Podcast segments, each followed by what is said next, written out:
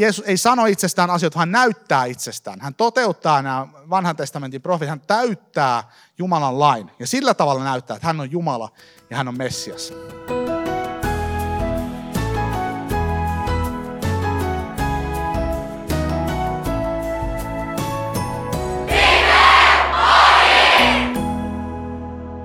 prosenttia ihminen ja 50 prosenttia Jumala, vaan Jeesus on 100 prosenttia Jumala ja 100 prosenttia ihminen.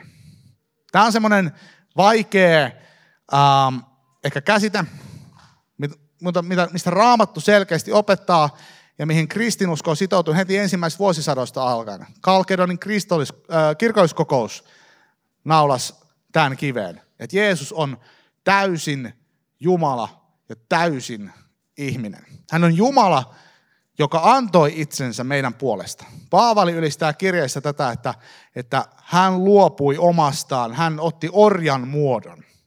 Että hän on Jumala, joka tulee meidän luoksemme ja, ja kärsii meidän puolestamme. Mutta missään vaiheessa ei ole sille, että Jeesus ei olisi Jumala. Ja ei ole missään vaiheessa, että Jeesus ei olisi ihminen. Tälläkin hetkellä Jeesus on ihminen. Ja sen takia me ollaan menossa taivaaseen, koska hänet on nostettu esikoisena kuolleista ja hän on taivaassa. Jeesus on ensimmäinen, hän on se pyhitetty uusi ihmisyys, jota me tullaan olemaan sitten myös taivaassa. Jeesus on myös ainoa synnitön ihminen. Hän on ainoa ihminen, joka on syntynyt tähän maailmaan, jota, joka ei ole ollut joka on tullut sen kirouksen alaiseksi. Välillä heitellään sellaisia ajatuksia, että onko se itsestä syntyminen niin tärkeä juttu, että miksi pitää tunnustaa, että syntyi neitsyt Marjasta, on ihan tosi tylsä juttu tai tosi vaikea juttu uskoa. Ja mä uskon, että se on tosi vaikea juttu uskoa. Mutta se, että jos joku on tosi vaikea juttu uskoa, niin tarkoittaako se, että se ei ole totta? Ja se on sen, se funktio, miksi Jeesuksen piti syntyä, neitse, siitä pyhästä hengestä ja syntyvän neitsyt Marjasta on se, että Jeesus ei tule sen kirouksen alaiseksi. Jeesus on uusi ihmisyys, jossa ei ole sitä samaa öljyläikkä tahra kirousta, joka meillä on, jota me kutsumme synniksi. Eli Jeesus on aivan ainutlaatuinen tyyppi. Ja nyt huoma, me välillä puhutaan, että kun Jeesus oli, niin meidän pitää puhua, että Jeesus on. Hän on tällä hetkellä.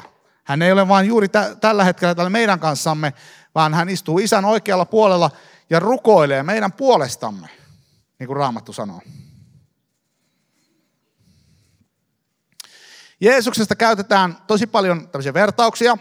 Hän kutsuu itseään, monia näistä muut ihmiset kutsuu häntä näillä, ähm, kuten elämän leipä, maailman valo, elävä vesi, hyvä paimen, tietotuus, elämä, Jumalan karitsa.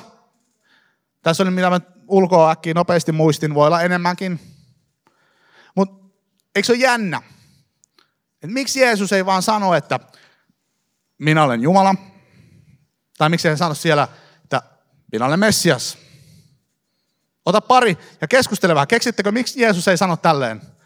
Että olisiko se vähän helpompaa kuitenkin? Että Jeesus sanoo, että minä olen Jumala. Yes. Mä kerron muutaman ajatuksen siitä, miksi hän ei sano siinä. Ja musta olisi kiva, jos opetuksen jälkeen, jos nyt kaverin kanssa keksitte paremman selityksen, tulkaa kertomaan. Kristiskirkossa on muuten tärkeää sanoa, että, että, että tämmöisiä saarnaajia, niin me ollaan tilivelvollisia seurakunnalle. Saarnaaja on tilivelvollinen seurakunnalle ja, ja se tarkoitus palvella. Että jos sä oot joskus seurakunnassa, missä on joku saarnaaja, joku pappi tai pastori ja puhutaan höpöhöpöä, ja sä sun on velvollisuus käydä sanomassa sille se. Ja jos hän ei ota sitä vastaan, niin nosta kytkintä. Mutta pari ajatusta. Ähm, Tämä on varmaan mun lemppari raamatun kohta, mutta välillä kysytään, mikä on lemppari raamatun kohta. Ja sitten mä vastaan aina, että ää, Jaakobin kirja luku 5. Mutta mä luulen, että ehkä tämä oikeasti tämä yksi Mooses kolme on mun lemppariraamatun kohta, koska mä huomaan, että vaikka riparilla, niin oikeastaan kaikki mun riparin oppitunnit pyörii tämän yhden raamatun kohan ympärillä tavalla tai toisella. Jotenkin aina puhun siitä ja palaan siihen, että miten Jumala ilmoittaa itsensä. Eli tässä on uh, Mooseksen kirjasta kohta, jossa kun Jumala on ilmestynyt Moosekselle palavassa pensaassa, ja, ja Mooses siinä vääntää ja kääntää sitä hommaa, että no pitäisi minun oikeasti lähteä. Ja, ja sitten kysy, hän kysyy vielä Jumalalta, että no että kun mä menen israelaisten luo, niin kenet mä sanoin, että kuka on lähettänyt mut? Niin Jumala vastaa, Jumala vastaa, että sanon niin, että minä olen on lähettänyt. Että minä olen. Jumala sanoo nimekseen, minä olen. Ja tämä on itse asiassa, tämä mua vähän harmittaa, että se ei suomenkielisessä raamatussa näy. Se on sitten se, tarkalleen se, ää, menee, minä olen se, joka olen, ehje, aser, ehje. Tai, tai sitten se minä olen, se on Jahve. Ja, ja se ei näy meillä suomenkielisessä raamatuissa. Enkunkielistä näkyy vähän paremmin. Se laitetaan, että et se Jahve-sana muutetaan aina Lord tai Herra. Ja enkunkielisessä raamatuissa se sana Lord on usein, se on vähän eri fontilla, tai jossain se on niin punaisella. Ja, ja se tuli siitä, että koska juutalaiset ajattelivat, että on, Jumalan nimi on niin pyhä, että me ei voida sanoa sitä ääneen, niin me vaihdettiin siihen aina ää, sana Adonai, mikä on hebreaksi Herra. Tai, ja sitten kreikaksi ää, Kyrios, mikä on Herra. Suomenkielisissä on vähän hä- häivennetty. Et siksi, mutta siksi etenkin kolme kasissa voi olla lukevat Herra Jumala, koska sillä halutaan alleviivata, että tässä on oikeasti se Jumalan nimi taustalla tässä kohtaa. Ja oikeastaan aina kun raamatussa on tähän Herra, niin siellä on oikeasti alkutekstissä siellä on se sana Jumalan nimi, mutta se on vain korvattu sillä sanalla Herra, koska on ajateltu, että se on niin pyhä, että sitä ei voi sanoa ääneen. Ja huomaa, että en mä itsekään, mä voin sanoa, että se on kerran raamatussa. Just tuossa yksi Mooses kolmosessa lukee Jumalan nimi. Ja mä huomaan, että mä itsekään en tykkää heitellä sitä kovin helposti ääneen. Ja meillähän on kymmenes käskys käsky, että älä käytä väärin Herran Jumalasi nimeä. Mutta Jumalan nimi on minä olen. Ja, ja nyt sä voit niinku miettiä sitä, että et, et Jumalahan ei sano, että minun nimeni on Pentti. Minä olen turkulainen. Tai, tai mitään vastaavaa, vaan, vaan hän sanoo, minä olen. Ja mitä kaikkea se pitää sitten sisällään? Et Jumala sanoo itsestään, että minä olen. Um, Richard Harvey, joka on Englannissa All Nations Collegein uh, professori, hän on, hän on juutalainen, hän on Jeesuksen uskova juutalainen. Um, tosi kovan linjan, tai siis kovalla tasolla oleva teologi. Ja, ja tota, uh, hän on sanonut tällainen, että Jumala on liian pieni sana kuvaamaan Herraa. Että Jumala on liian pieni sana kuvaamaan Herraa. Ja tämä ei ole mikään siis hänen äh, lainauksensa nyt mistään hänen kirjastaan tai luennostaan, me käytiin falafelilla hänen kanssa Jerusalemissa, ja hän mustutti sitä ruokaan, sanoi siinä, että you know, God is really small word for, for, for the Lord. And, ja, ja tota, mä, mä nappasin sen siitä, en mä tiedä tykkääkö hän, että se on jäänyt elämään. Mutta Jerusalemin vanhassa kaupungissa falafelilla hän sanoi tälleen.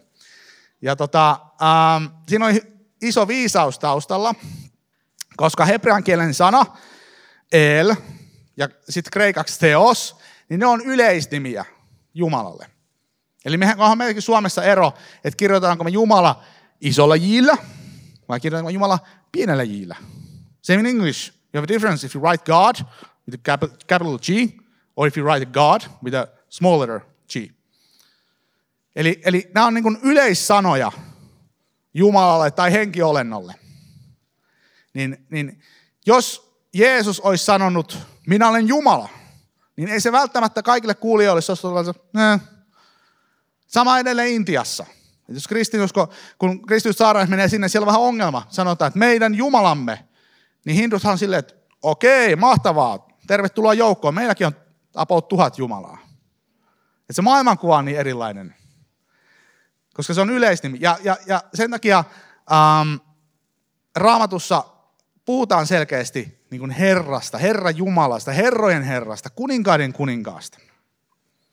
Ja raamatun maailmankuva on semmoinen luonnollisen yliluonnollinen. Me ollaan hukattu tässä tämmöisessä valistuksen jälkeisessä länsimaisessa yhteiskunnassa se, että maailma on oikeasti paljon enemmän kuin se, mitä me nähdään ja kosketellaan tässä keskenämme.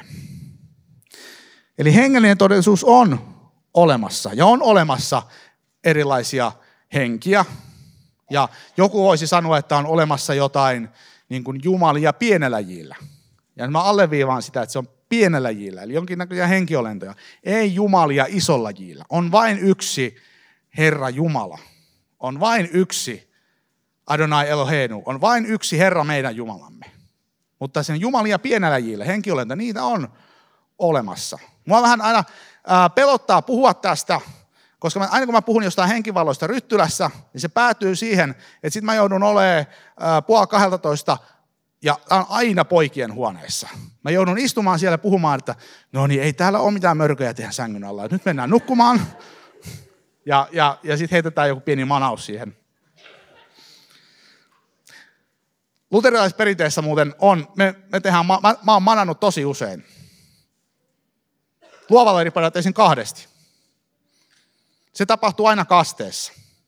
Mä kastoin kaksi nuorta luovalla riparilla ja siinä molempien kohdalla rukoilin, että vapauttaa sinut pahasta, pahan vallasta, perkeleen vallasta.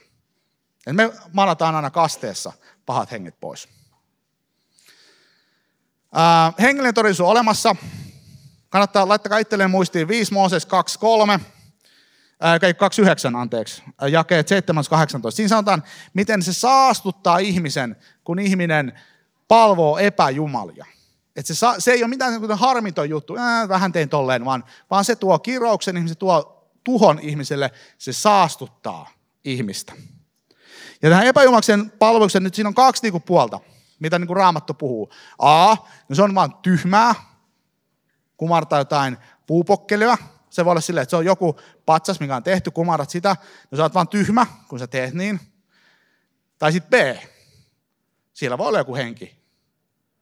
Ja tämän takia kristitylle on tosi tärkeää, että me ollaan selviä, että missä me seistään ja ketä me palvellaan. Me ei voida palvella kahta herraa. Ja tämän takia mä pidän tosi ongelmallisen esimerkiksi joogaa.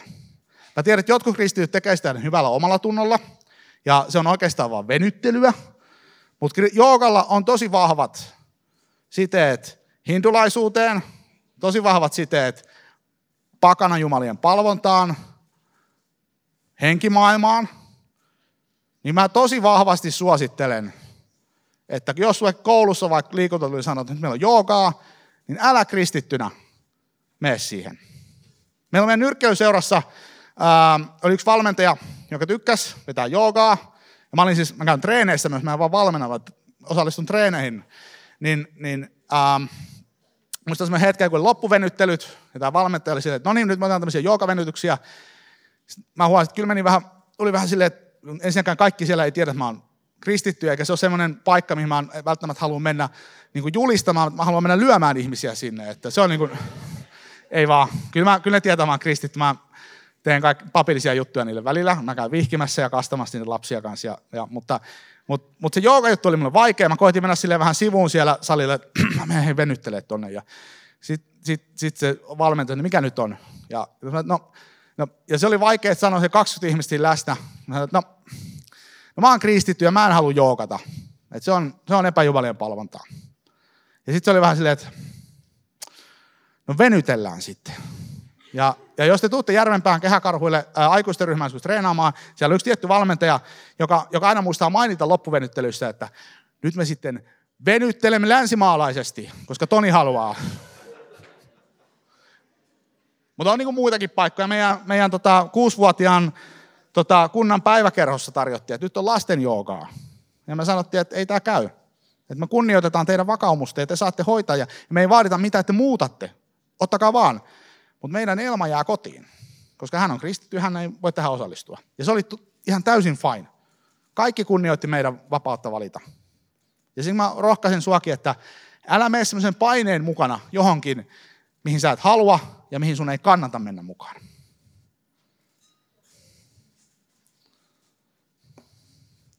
Jeesus ei myöskään sano missään kohtaan suoraan itse, että minä olen Messias. Hän kyllä viittaa siihen sitten, ja kun Pietari vaikka tunnustaa, että sinä olet Messia, selvä Jumalan poika, niin siihen Jeesus, että jep, minä se olen. Tai, tai, tai muiden kohtia, mutta me suoraan, että hän tulisi itse tontille ja sanoisi, että minä olen Messias. Niin semmoisia kohtia ei löydy raamatusta, koska Messias-sana oli kokenut aika vahvan inflaation Jeesuksen aikana. Se oli menettänyt arvoaan tosi radikaalisti. Koska Jeesuksen aikana oli neljä Messiasta. Messias tarkoittaa siis kirjaimellisesti voideltu. Ja vanhassa testamentissa kahdenlaisia tyyppejä voideltiin. Voideltiin virkaansa kuningas ja voideltiin virkaansa ylipappi. Eli, eli äh, olet, oletettiin, että Messias on joko kuningas tai ylipappi, tai sitten on vähän niin kuin Daavid, hän niin kuin molemmat samaan aikaan. Ja, ja, ja nämä niin kuin, äh, ylipappi ja kuningas, niin ne oli semmoisia niin kuin Messias tota, äh, niin kuin prospect, tämmöisiä tulokkaita, kokelaita. Että katsottiin, että olisiko toi se Messias, joka tulee. Ja, ja, ja sen takia esimerkiksi niin kuin Herodes Antipas, ja, ja, joka oli tämmöinen Israelin aikana tämmöinen nimellinen Rooman nukkehalli, asettama nukkehallitsija, niin, niin, niin hän oli aika ää, tämmöinen, ei ihan Jeesuksen fani, ja sama Kaifas, siksi Kaifas suunnitteli Jeesuksen tappamista, koska siinä oli se, no, hän vähän katsoi, että toi tulee ottaa mun duunin.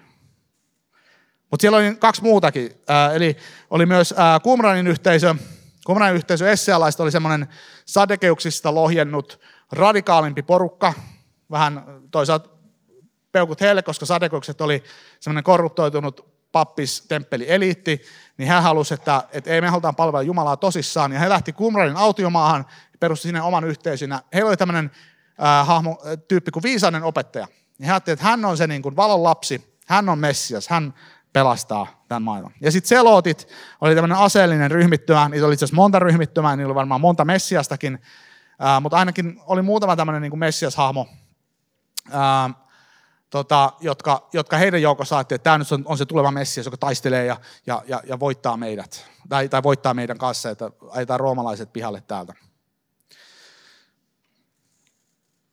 Eli, eli tämä Messias-sana oli kokonaan aika vahvan inflaation, ja, ja, ja, ja siksi, siksi Jeesus ei tule silleen sanoa, että minä olen Messias, koska porukka olisi ollut vaan silleen, että taas yksi Messias. Ja, ja, ja Rooma ristiinnaulisi Messiaita aika tehokkaasti. Ja, ja, ja sen takia Jeesus, kun Jeesus puhuu raamatussa, niin, niin oikeastaan hän enemmän, enemmän kuin puhuu siitä, kuka hän on, niin hän näyttää, kuka hän on. Ja hän näyttää, että hän on Jumala. Se, että hän, sen, hän näyttää että jumaluutta esimerkiksi sillä, että hän käyttää sitä nimeä itsestään, minä olen. Hebreaan tuli toinen sana, millä sitten sanotaan, että, että minä olen Seppo, minä olen Tiina. Mutta, mutta hän käyttää sitä äh, nimitystä ihme, minä olen se, joka olen. Ja, ja, ja siksi porukka vielä repii vaatteitaan, kun Jeesus saa vaan sanoa, että minä olen hyvä paimen. Ja sitten on silleen, että what? Ähm, mutta sen lisäksi Jeesus to, näyttää teollaan sen, että hän toteuttaa vanhan testamentin Messias ennustuksia – Puhuin jo aikaisemmin siitä, että miten se veden päällä käveleminen on semmoinen Messiaan merkki. Ja sitten on niin kuin muitakin. On tämä, että et, et, et kun Jeesus on itsestään hyvä paimen, niin se niin kuin kolahti myös ihmisille korvaan, että hetken, että, että Jumalahan on hyvä paimen. Ja kun Jeesus sanoi, että minä olen elämän leipä, niin että Jumala on elämän leipä, että Jumalan sana on meille elämän leipä. Niin, niin tavallaan tavallaan Jeesuksen, ää, Jeesus ei sano itsestään asioita, hän näyttää itsestään. Hän toteuttaa nämä vanhan testamentin profit, hän täyttää Jumalan lain. Ja sillä tavalla näyttää, että hän on Jumala ja hän on Messias. Seuraavaksi mä ajattelin, tota, ää, nämä vähän radikaali juttuja pelottaa, kun täällä on niin paljon tämmöisiä ammattinäyttelijöitä paikalla, mutta me tehdään tämmöinen pieni näytelmä tai tämmöinen reenactment, missä me ää, tota, katsotaan, tehdään muutama tämmöinen pieni harjoitus siitä, että, että, että millaista ehkä se on ollut toi tilanne Johannes 7. Ja nyt mä muistin, mä unohin napata yhden jutun tuolta keittiöstä, niin pystyykö Juho tai joku opettajista hakemaan jonkun pienen vaikka kulhollisen vettä tuolta keittiöstä? Se olisi tosi kiva. Ja sitten mä tarvitsin tänne yhden vapaaehtoisen. Ää, koitan katsoa vähän. Tota, mä luulen, että mä voisin, älkää nyt tytöt loukkaantuko, mutta koska tämä kyseinen hahmo on ollut mies, niin mä ehkä otan pojan tähän kuitenkin. Tuolla on yksi tosi innokas. no, on, oh, kelpaa. Joo, joo, kyllä toki kelpaa. Tuota, tussa vaan sieltä. Joo, let's go. Eli sä, sä tuut ole, sano hei sun nimi, sori mä oon unohtanut. Onni. Onni. Antakaa aplodit Onnille.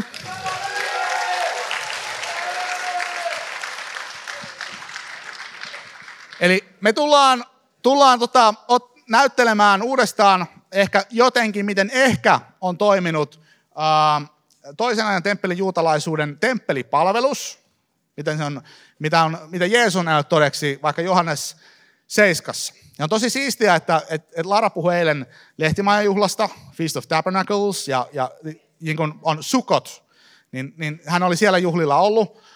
Um, niin, niin me tavallaan, Jeesus viettää lehtimaan juhlaa Johannes 7, niin me otetaan siitä semmoinen pätkä, ja susta tulee ylipappi. Ja, ja tota, um, miten homma toimi, toimi että tota, lehtimalla just toi on hyvä. Eli otappa toi kulho itsellesi käteen. Eli ää, miten vanhan testamentti kuvaa sitä, niin, niin Lehtimaan juhlan temppelipalveluksi yksi tärkeimpiä juttuja oli toi vesi. Sitä ei suoraan sanota sanota tuossa vanhassa testamentissa, mutta, mutta ei meilläkään sanota missään kohtaa raamattua, että käyttäkää alpaa tai kirkossa voisi olla urut tai jossain joskus käytetään sähkökitaraa, vaan ne on sellaisia asioita, mitä me saadaan itse soveltaa. Ja juutalaiset oli soveltanut, että Lehtimaan juhlan temppelipalveluksessa käytetään paljon vettä. Et siinä haettiin tämän Aamoksen kirjasta sellainen kohta, että, että oikeus, oikeudenmukaisuus, vanhurskaus virratkoon kuin vesi. Ja, ja sitten vedestä tuli tosi iso juttu sitä Lehtimäenjuhlan niin kuin Jumalan palvelusta. Mutta toinen juttu, mikä siihen Jumalan palvelukseen kuulu, oli, että he haki ää, koko Jumalan kansa. Ja se oli oikeasti silleen, että jos olet juutalainen, jos olet terve, jos olet vaan kykenevän, niin sä tulet Jerusalemin juhlille. Ja koska se oli juutalaisten pyhä velvollisuus, ja mä ajattelin, että edelleen he on Jumalan kansaa, niin olla Jumalan pappeja, Jumalan todistajia ja, ja, ja rukoilla koko maailman puolesta. Niin, niin siksi ajatus, että koko Israel kokoontui yhdessä rukoilemaan. Ja, ja miten he teki sen, niin he meni, kaikki kykenevät meni, ää, käveli temppelistä Siiloan altaalle, haki sieltä vettä, ja sitten hän meni takaisin temppeliin, ja siellä alttarin ympärillä, ei sen kaikkein pyhimmän alttarin, vaan, vaan yhden tietyn alttarin kohdalla esipihalla, niin he käveli siellä kansa ympyrää, ja ylipappi keskellä kohotti sitä vesimaljaa, ja, ja he rukoili elävää vettä Jumalalta, että Jumala lähettäisi vanhurskauden kuin vesi tähän maailmaan. Ja, ja, ja nyt muistatte, juutalaiset kiertää raamatus tosi paljon ympyrää. He kiersivät Jerikon muurin ympäri. He kiersivät autiomaasta 40 vuotta ympyrää. Eli silloin joku erillinen merkitys, että Jumala laittaa porukan kävelee ympyrää. En tiedä mitä. Me ei päästä koko porukka tässä pyörimään ympyrää, mutta mä voisin ehkä semmoiset niin kuin, ähm, 20 vapaaehtoista teidän tehtävä on kävellä tässä salissa vähän mallintaa sitä, että me ympyrään. Nouskaa vaan sieltä ylös. Ja ottakaa paikat tässä salissa vähän niin kuin tasaisesti, että te niin kuin levittäydytte tässä ja, ja, ja mahtuu vielä pari tyyppiä mukaan. Eli teidän tehtävä kävellä, kun mä kohtaan luvan, niin kävele tätä salia ympäri. Ja te olette tavallaan nämä, jos, jos me mahduttaisiin, me kaikki muodostaisimme iso piiri ja me käveltäisiin ympyrää tässä ja laulettaisiin. Levittäytykää sille tasaisesti, että te kävele sumppuna, vaan yksi, että olette niin tasaisesti tässä koko tilassa. Jeesuksen ajan temppelissä käytettiin tosi paljon musiikkia, tanssia ja liikettä. Ja se ei ole tosiaankaan muistattanut semmoista suomalaista kirkkorakennus sunnuntaina kello 10. Ja musta tämäkin on niin kuin, nyt semmoinen pointti life että, että Jeesuksen aikana, kun palveltiin Jumalaa, kun ylistettiin, niin Jerusalemin temppeli on semmoinen, että siellä on ollut ääntä, siellä on lapsia, siellä on valtavasti eläimiä, siellä on tanssittu, siellä on liikuttu, siellä on laulettu. Ja jos olet koskaan käynyt lähi niin ne ihmiset ei puhu silleen hiljaa ja rauhallisesti, vaan, vaan, vaan mäkin olen pitänyt kerran luennon yhdessä seurakunnassa, missä yksi mies rupesi, nousi, pomppasi ylös ja rupesi huutamaan, ja mietin, että oi vitsi, nyt mä oon varmaan loukannut sitä tosi pahasti, mutta, mutta siis kaveri sitten sanoi, että tämä on tosi innostava luento, mä tykkään tästä tosi paljon, tämä on tosi mahtavaa, kiitos sulle kaikesta. Ja, ja se kuulosti hirveän vihaselta, koska kun, kun puhuu hebreaa nopeasti ja kovaa, niin, niin se kuulostaa, että tämä varmaan aikoo tappaa mut seuraavaksi. Mutta, mutta, mutta ihmiset puhu kovaa. Siellä oli ääntä, liikettä, melua, kaikenlaista. Ja nyt ylipapin tehtävä, sä menet tuohon keskelle seisomaan. Varo, että läikytä sitä niiden sähköjohtojen päälle. Voit käydä huonosti ja kohta ei enää onnia. Ja ää, joo, sun tehtävä on pitää sitä ylhäällä. Ja nyt mä, on, niin, mä annan semmoisen varoituksen, että jos tässä tapahtuu jotain yllättävää, nyt voit vielä hetken aikaa pitää alhaalla, niin pidä siitä kovaa kiinni, koska voi tulla jotain kovia ääniä, mitkä vähän yllättää sitten. Ähm, tuossa lukee Hebreaksi Yksi laulu, jota varmasti käytettiin temppelipalveluksessa, oli tämmöinen, missä lauletaan Kadosh, Kadosh, Kadosh, Adonai Tzevat, Maloko, Haaretz, Kavado. Se kääntyy, se on, englanniksi se menee Holy, Holy, Holy, the Lord of Hosts. The entire world is filled with his glory.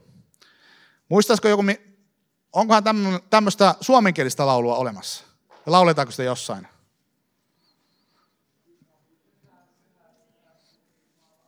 Pyhä, pyhä, pyhä Herra Sepaot, koko maa on täynnä sinun kirkkauttasi.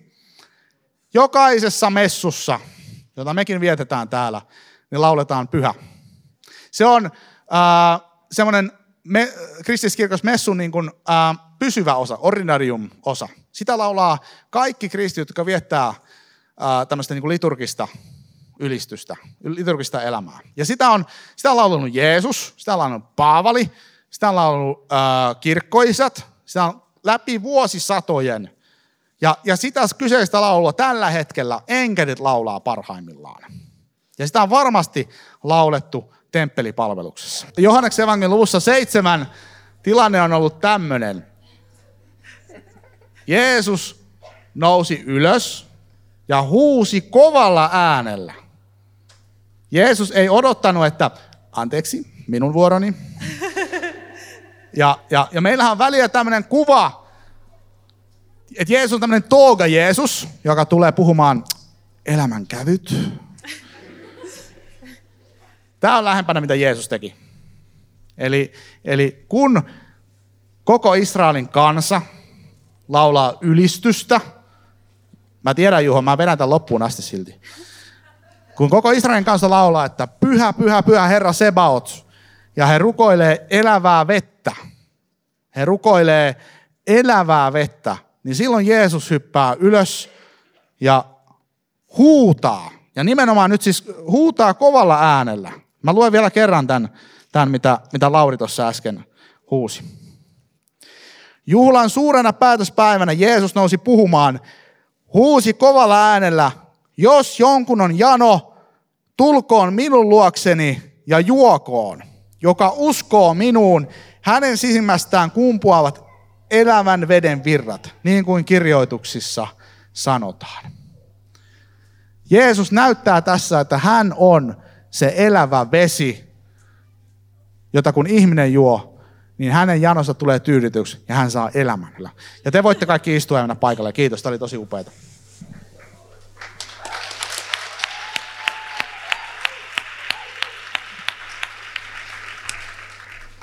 Mä haluan tähän lopuksi sanoa sulle, mä itse tein virheen, mä ehkä pyysin teitä istumaan, pyydän kohtaa taas teitä seisomaan, mutta no, mä suoraan unohdin, että piti tehdä jotain keskustelukysymyksiä, mutta mä haluan, että tässä on semmoinen noin 10 minuuttia vähän vajaa aikaa siihen, että keskustelkaa, että mitä ajatuksia opetus herätti, mitä ajatuksia on raamatun kohdat herätti.